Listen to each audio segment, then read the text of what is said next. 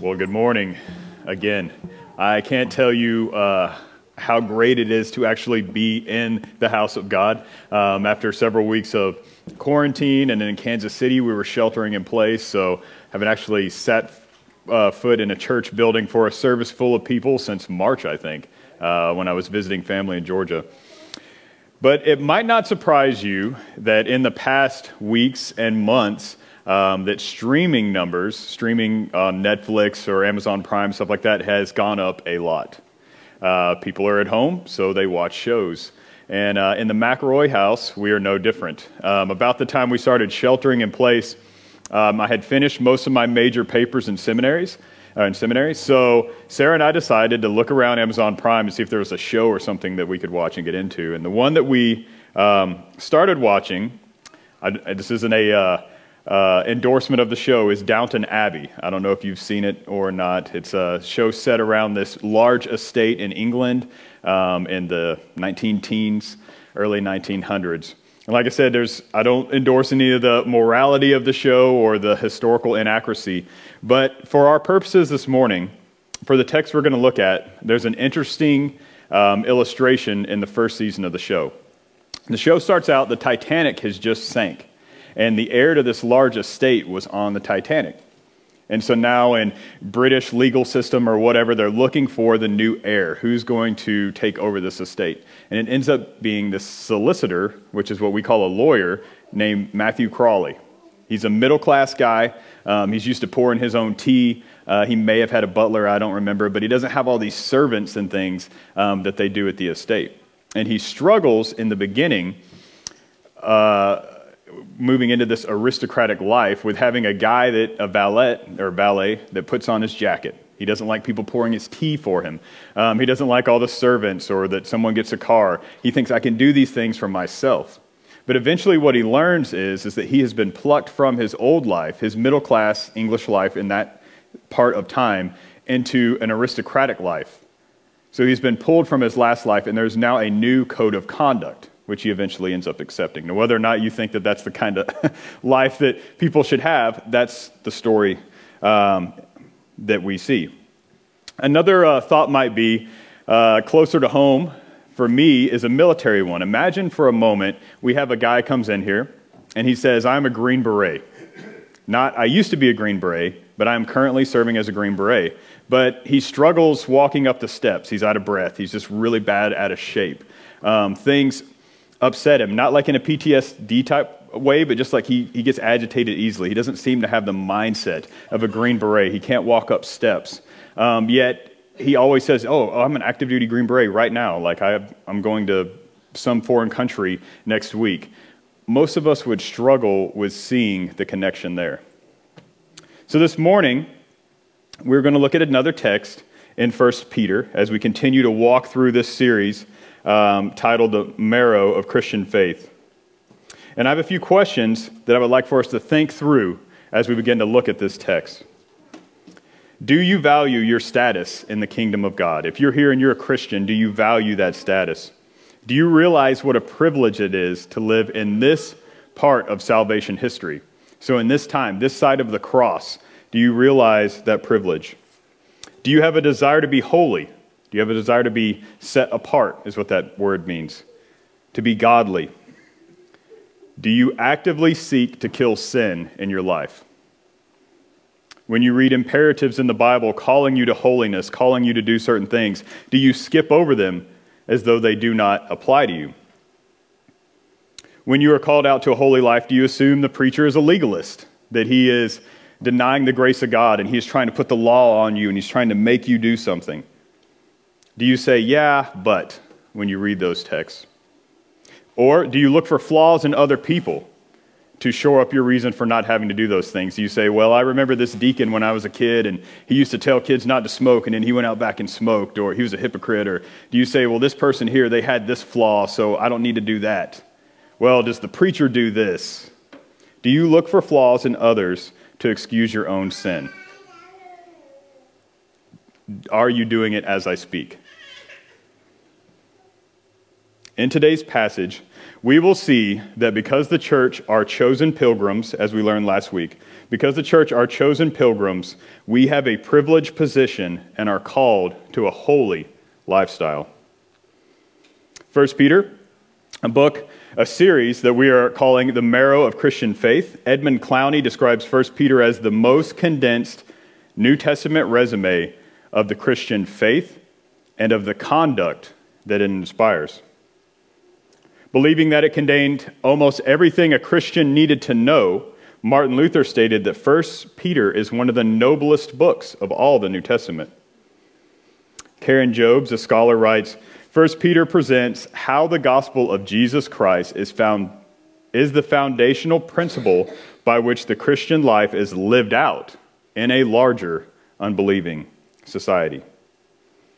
First Peter is a circular letter, which means it wasn't written to a specific church, like Romans was written to the church at Rome or Ephesians to the church at um, there, but it is written to the churches of Asia Minor, modern day Turkey. It was a circular letter, so it would circle, circulate throughout Turkey during an intense time of Roman persecution. And Peter is urging the church to stay the course, keep doing what you're doing, live the Christian life despite persecution. We are look to the future, remembering that nothing can separate us from Jesus Christ. That's what he's telling the church there in Asia Minor. In last week's passage, we heard that these exiles, these cast offs, uh, these pilgrims, were chosen according to the foreknowledge of God, according to his plan, that they're set apart by the Spirit. They are drawn to faith by the Spirit. They're cleansed by the blood of Christ. He washes away sins for obedience. There's that word again, a word that we often don't like in our society. We don't like the word obedience. We are rugged individuals. We like our way. But if you have trouble with that word, you're going to have trouble with 1 Peter because Peter is often calling the church to obedience to God in their society, uh, obedience to God in our jobs, obedience to God in our marriages. We are going to see all of these things in 1 Peter. We read that our salvation is a Trinitarian work uh, last week, that our faithful obedience is required. That through the suffering, that through suffering and through regular patterns of life, the church is protected by God's power through faith in Christ. Believers are to look forward to what is to come. We are to live life now in light of eternity. And this salvation that we will concern ourselves is a salvation this morning that is going to show us how we should live. So if you would turn with me in your Bibles to 1 Peter chapter 1 verses 10 through 16.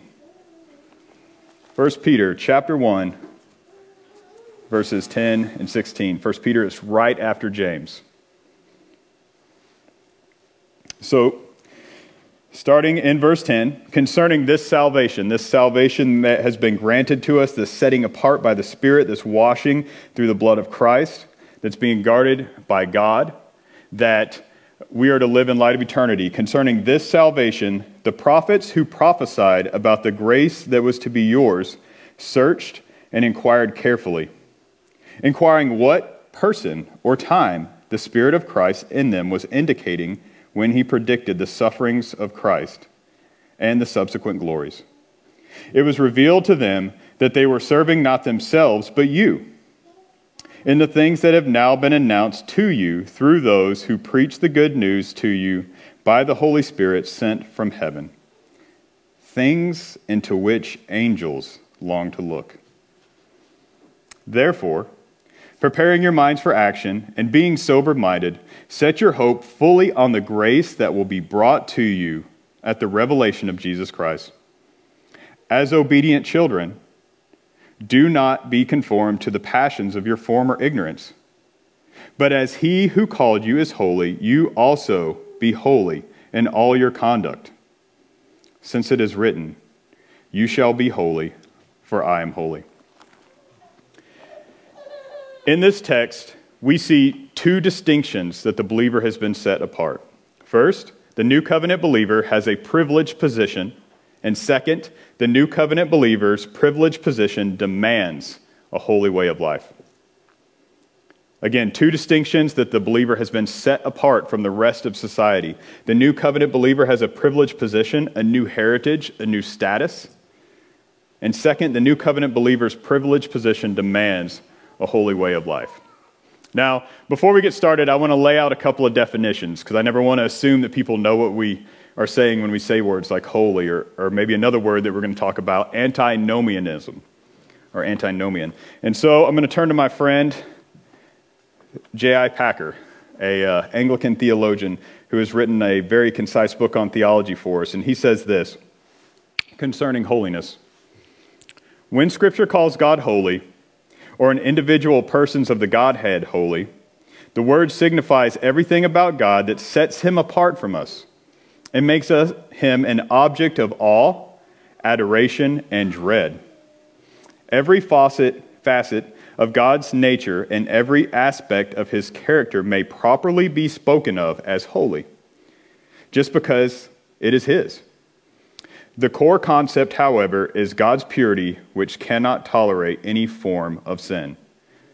So God is holy, he is set apart, and he cannot tolerate any form of sin. He goes on talking about holiness to say, when John in 1 John says that God is light with no darkness in him at all, the image is affirming God's holy purity, which makes fellowship between him and the willful unholy impossible. Fellowship between God, the Holy One, and the willful unholy. Not saying the person that maybe struggles with something, but the person who is willfully unholy. It is impossible to have fellowship with God. Holiness and righteousness of life are a central concern for Christian people. The summons to believers, regenerate and forgiven as they are, to practice holiness that will match God's own and so please Him is a constant theme in the New Testament, as indeed it was the Old Testament. Because God is holy, God's people must be holy. The second word I want to define is antinomianism, which means anti law, or you're against any law. Um, it denied that the law of Scripture directly controls a Christian's life. And there's several different antinomianisms, but the one that we need to know about is Christ centered antinomianism. And it argues that God sees no sin in believers because they are in Christ who kept the law for them, which that part is correct. But it goes on, and therefore they, what they do makes no difference at all, provided they keep believing. But first John points in a different direction, showing us that it is not possible to be in Christ and at the same time embrace a sinful way of life. So, thinking about our points, we'll start with point one. The new covenant believer has a privileged position. Look back with me at the text starting in verse 10. Concerning this salvation, the prophets who prophesied about the grace that was to be yours searched and inquired carefully, inquiring what person or time the Spirit of Christ in them was indicated, when he predicted the sufferings of Christ and the subsequent glories. The Old Testament prophets carefully and thoughtfully sought to find out about this salvation that would come in the first century. The NIV states that they searched intently and with the greatest of care.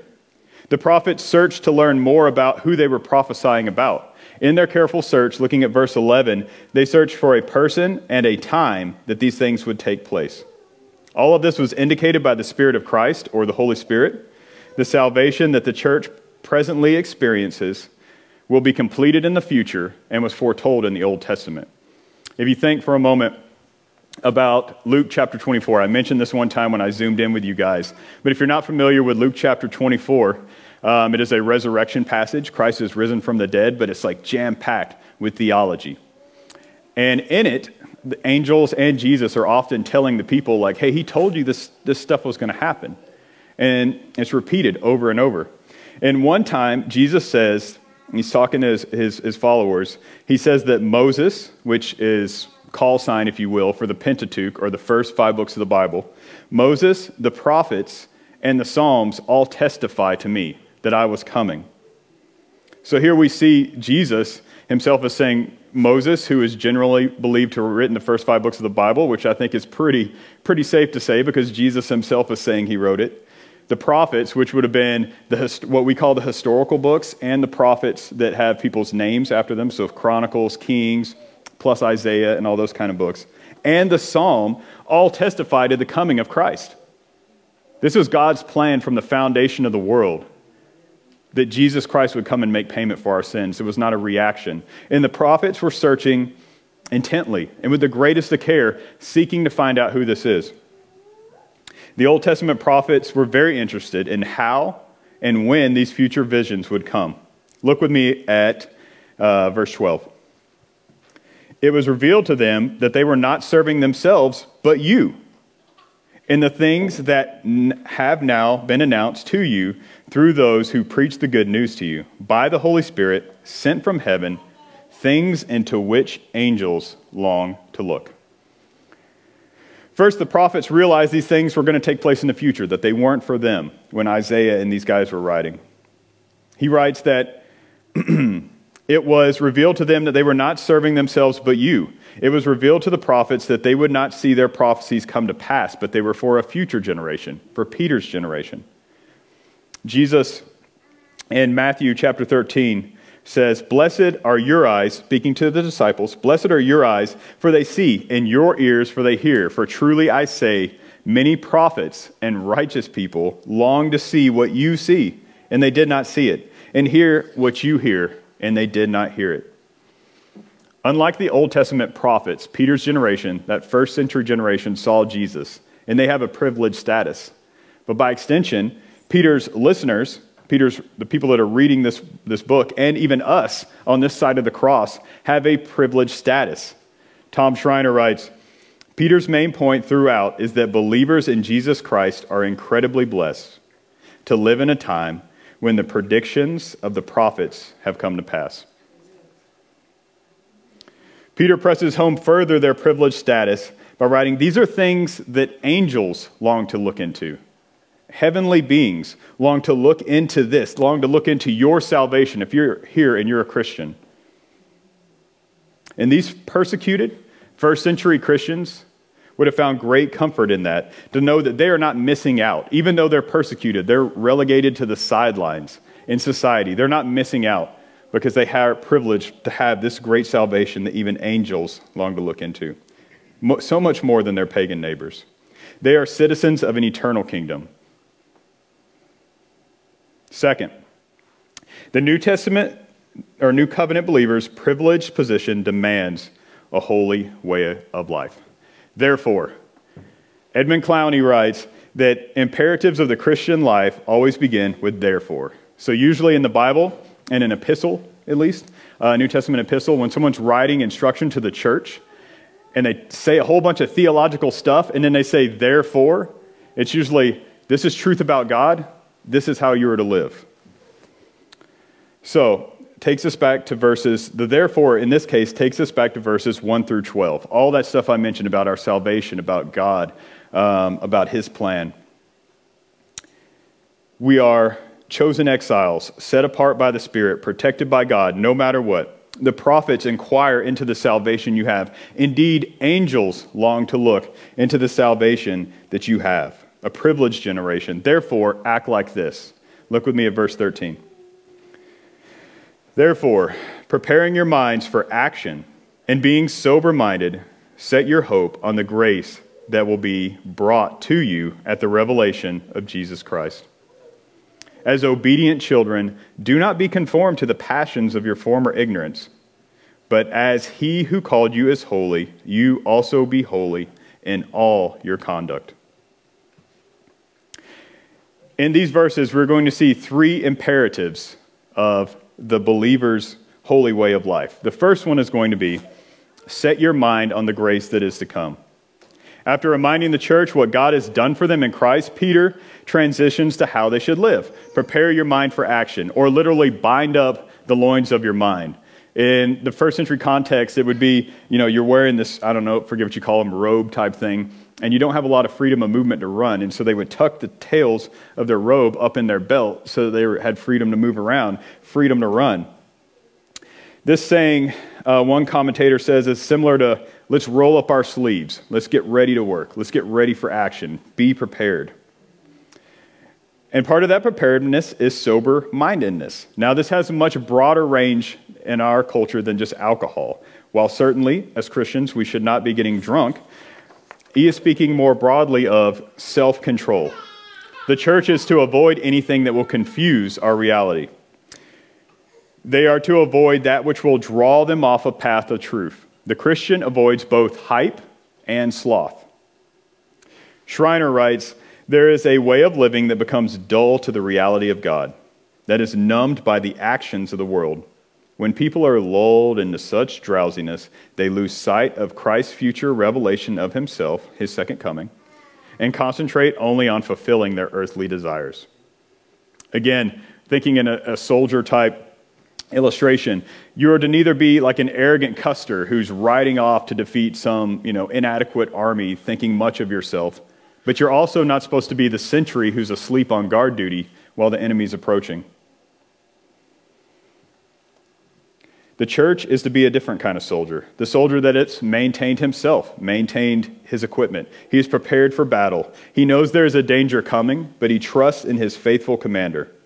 Now, when I was in the airborne uh, as a paratrooper, we had something called GRF, or Global Response Force, which basically, if you were rotating on this, you had to be ready to jump anywhere in the world in 36 hours if needed.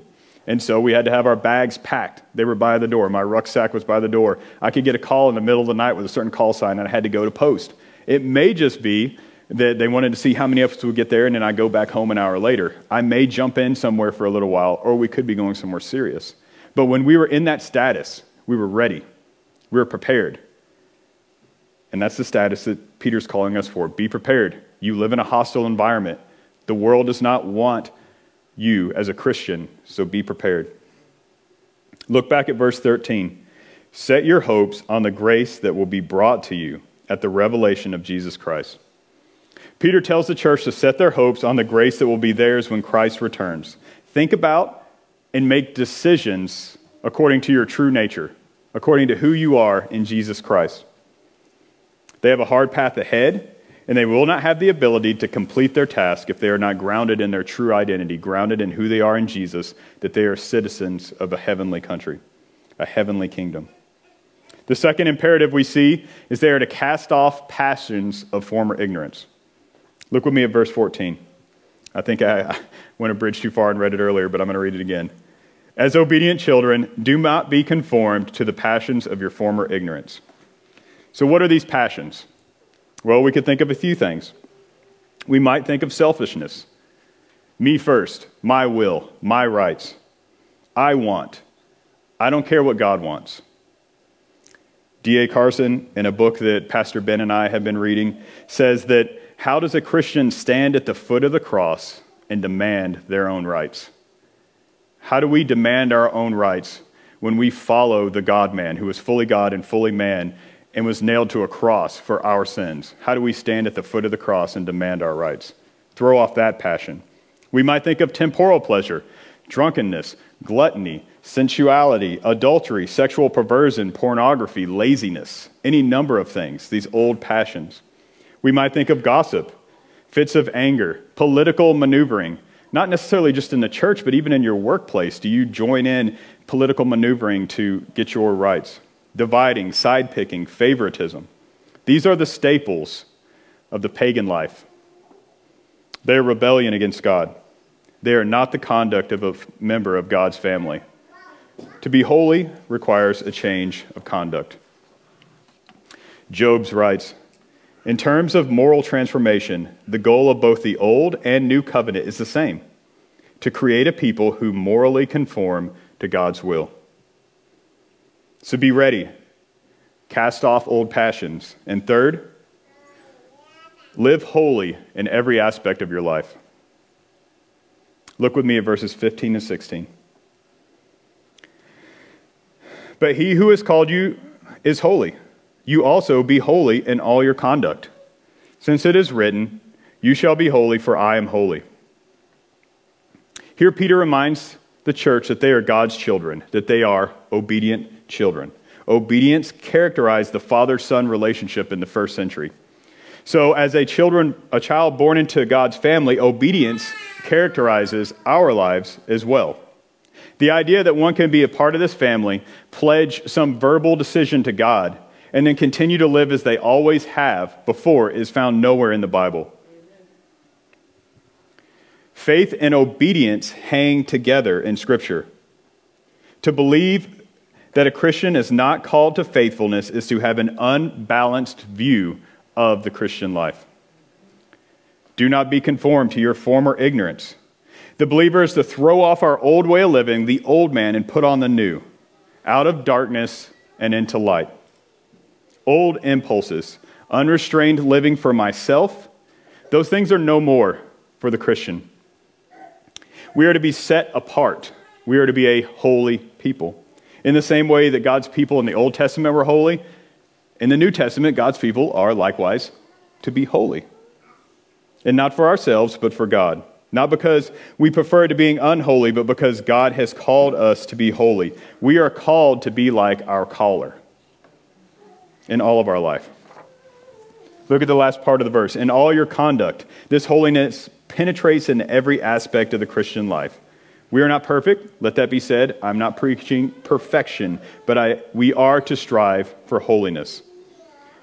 It's not the, just the religious part of our lives, just not the part of our lives that you see when we walk into this building, but everywhere we go. We are not talking about those who are getting in by the skin of their teeth, and then there's a higher level Christians, but all Christians, all of us, the preacher, the one sitting in the pew, the guy leading music, the one teaching Sunday school, we are all to be holy. those who are in union with Christ are not, and those, there are those who are in union with Christ and those who are not. There are those who are born again and those who are lost. There is an old man, a new man, light, darkness. The Bible speaks in these terms, not in a spectrum. And the former is not like the latter. And that's what we see in today's text. We see two distinctions that the believer has been set apart that the new covenant believer has a privileged position, a new heritage, and that the new covenant believer is called to a holy way of life. So, how then shall we live in light of this text? Well, two points of application. The second will be longer than the first. First, understand that the gospel has been God's plan from the beginning of time. I don't know about you, but when I first became a believer, I used to think, all right, and I'm reading my Bible, trying to understand, and I'm thinking, all right, so God creates this perfect world, and then Adam and Eve mess up, and he's like, what do I do now? Okay, well, I'll give them this law, and they don't really follow that either, so what do I do? Well, I have to send Jesus. But that's not it. From the beginning of time, or yeah, beginning of recorded time, the gospel has been God's plan that Jesus Christ would come to redeem mankind for God's glory. Angels long to look into the salvation we have received. So, despite our suffering, despite our relegation to the sideline, despite people laughing at us or thinking that we're hard headed, cherish this. Christian, you should grasp the fact that you have a privileged status in Jesus. Second, pursue holiness tirelessly. The Christian life is not passive. When we live holy lives, God is glorified. There's a, uh, a Bible scholar that I really like. His, he's gone to be with the Lord now, but his name was Alec Motyer. He was an Irish scholar. Um, he wrote a very big book on Isaiah. He wrote several commentaries. Um, a lot of guys respected him, will still respect him. But I watched an interview um, several months ago, and he's over in Britain, and the guy interviewing him only wants to talk about his works, right? So he's asking him, How did you come to write this massive commentary on Isaiah? How did you, you know, choose to study Deuteronomy? All these things. And he just wants to talk about the scholarly side of everything. And by this time, Alec is like in his 90s, I think. And at the end of the interview, the young interviewer says, If you had one word to give our listeners, what would it be? And you can tell, like, his face, like, the whole interview just feels like it shifts a little bit. And Alex says, If I could go back to when I was saved in 1940, I would have pursued holiness much more than I did. And here you have this guy, and I'm in seminary while I'm watching this, a place where people are like, I'm going to take an extra year of Hebrew, I'm going to take an extra year of Greek, and, and good endeavors, hear me, I'm not, you know, bashing them. But here you have this Bible scholar who has seemingly made it, if I can use those terms, and he's saying, I would go back and I would pursue holiness. I would pursue Christ likeness. How much for us? It doesn't matter how much we think we know. And I say think we know because in my studies of scripture and theology, it seems like the more I learn, the more I realize I don't know. It doesn't matter how much we know, but do we live it? Are we striving to be Christ like? All of us. Jerry Bridges writes Holiness is not a series of do's and do nots, but conformity to the character of God and obedience, is that word again, to his will.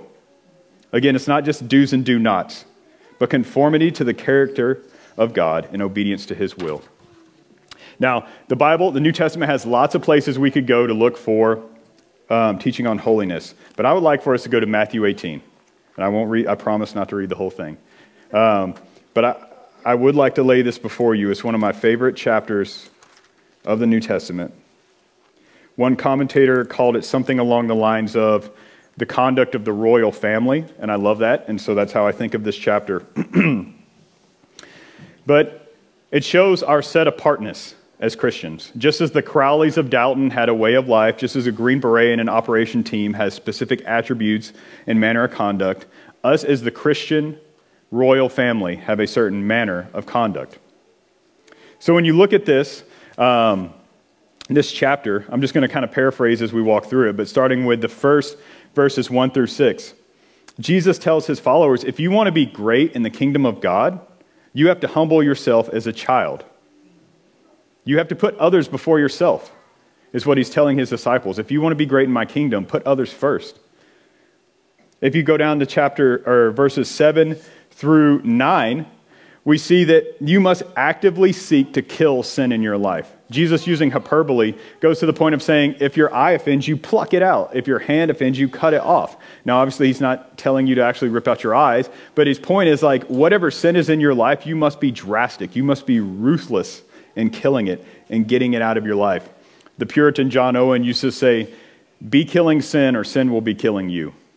And that's what Jesus is saying here. Look down at 10 through 14. Each one of God's sheep is so important to him that he would leave the 90 and 9 and go after the one. Now, when we read this often, and, and it's not wrong to read it this way, we see it and we say, Oh, I'm so important to God. Well, that's true. If you're here and you're Christian, I'm saying you are important to God. But if you read it in its context where it's sandwiched, I think there's also an aspect of Jesus is saying, that little Christian over there, He's so important to me that I will leave the 99 and go get him. He had better be important to you. If you're in the church family of God, he had better be important to you as well. Next, 15 through 20. Um, if your brother sins against you, go and work it out. Don't gossip about him or her. Don't make a political move to box him in, but go tell them. Involve other people from the church. If you go to your brother and he just won't work it out, grab a couple of other brothers and go, but work it out. If it still won't work out, take it to the church. Let them handle it. If need be, if this person is unrepentant, if there's no reconciliation, the church may turn them out for a time. But the goal in these steps is always reconciliation and repentance to that brother or that sister because they're important. They're one of God's people. And then finally, wrapping up the chapter 21 through 35, we have the parable of the unforgiven servant. And I won't, like I said, I won't read it all, but the, the story goes there's this one servant that owes a lifetime of debt. If you read it in the original language, it's this crazy number that like can't even be identified. So it'd be like us saying zillions. Like zillions is not actually a number, I don't think. Um, and he goes to the master and begs for forgiveness, and he goes, "You know what? Fine, you don't owe me anything." But then he go, that same servant goes out and finds another servant who owes him like 30 bucks because he went to the movies last week and didn't have it on him. And he starts choking him and says, Pay me what you owe me. And he says, I don't have it, have mercy on me. The same thing that the other guy had said to his master. And the wicked servant says, Nah, I'm throwing you in prison. The master finds out about it and takes everything from that first guy and throws him in prison. The moral of the story is, is that the redeemed people must be, or the forgiven people must be a forgiving people. If you have been forgiven a lifetime of debt by the creator of the universe, a lifetime of sin and rebellion, and you can hold your brother uh, to some sin that he committed against you, some small, seemingly small thing, it shows that you're not actually in the family. It's not a story of like, if you do that, you will lose your salvation. It, your conduct shows that you're not actually in the family to begin with. There are many more texts that would deal with how we are to live as Christians, but I think this chapter shows a lot that we all, myself included, should strive for. And you must strive for it. There's not a single one of, of us in here who will accidentally drift into holiness. We will not accidentally become godly. We must strive every day to mortify sin and seek after the things of God. Ruthlessly kill sin in your life. So, if you have a mental framework that allows you to live like the world around you, brother, sister, hear me now, you're in trouble. If you can easily put yourself in front of your brother and sister, brother sister, hear me, you are in trouble. If you would rather talk about a brother and sister rather than go to them in biblical reconciliation, likewise, you're in trouble.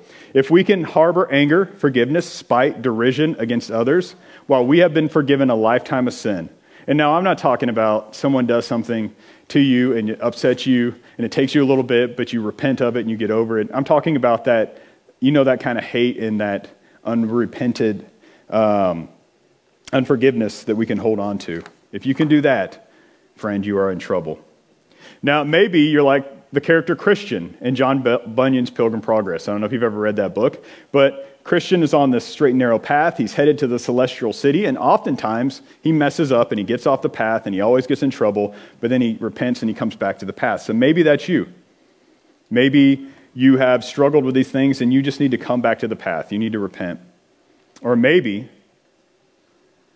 your conduct is simply showcasing the fact that you don't actually trust Christ, that you do not have faith nor repentance from sins. I will not mince my words here, friends. You cannot be a child of the king and constantly act in a way that he hates. We reject his word, attack his people, rebel against the things he says about himself. Because God himself is perfectly holy, no fellowship between him and the willful unholy is possible, as Packer told us earlier. To come to God, you must be holy through the blood of Jesus Christ. The person who knows their debt has been paid, that knows that they are truly in Christ, will cry, Oh, let me be holy. Change my life as you have changed my heart. They will not see the commands to honor God as repulsive or restrictive or violating their rights, but they will genuinely desire the light yoke that Christ offers us. But do not confuse the order. It is not act this way and you will attain a privileged status. It is because you are privileged, act this way.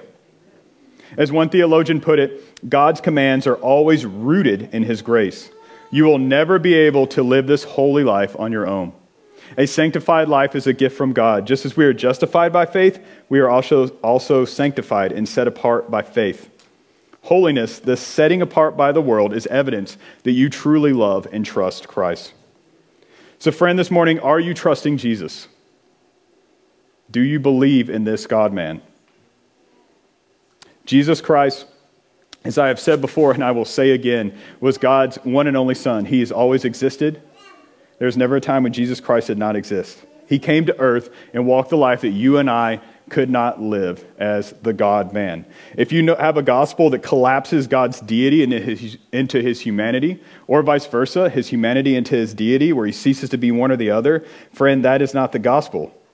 He must have been fully God and fully man, otherwise, he was not Emmanuel, or God with us. He could not have paid for our sins. Just as the book of Hebrews tells us, He is the same yesterday, He is the same today, and He is the same tomorrow. He is immutable, He does not change. Jesus has always existed.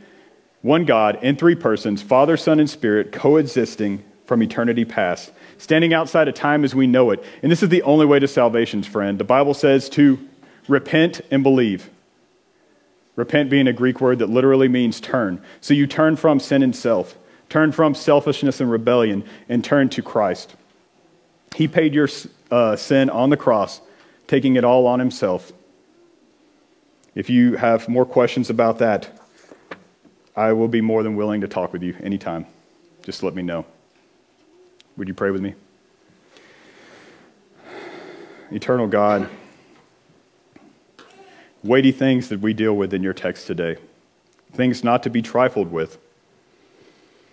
God, I pray for each one here that if they are not trusting Christ, you would open their eyes. And if they are trusting Christ, I pray that they would be renewed afresh to pursue holiness, that we would all seek a lifestyle that honors you in our community, that we would be salt and light by living in a way that shows that we are truly yours, that we have been set apart, that we have been sealed with your spirit, that He indwells us. He never leaves. And wherever we go, that you are with us because of this indwelling, that we would live in such a way that people would take notice, even in an unbelieving society. And I pray all this in Jesus' name. Amen.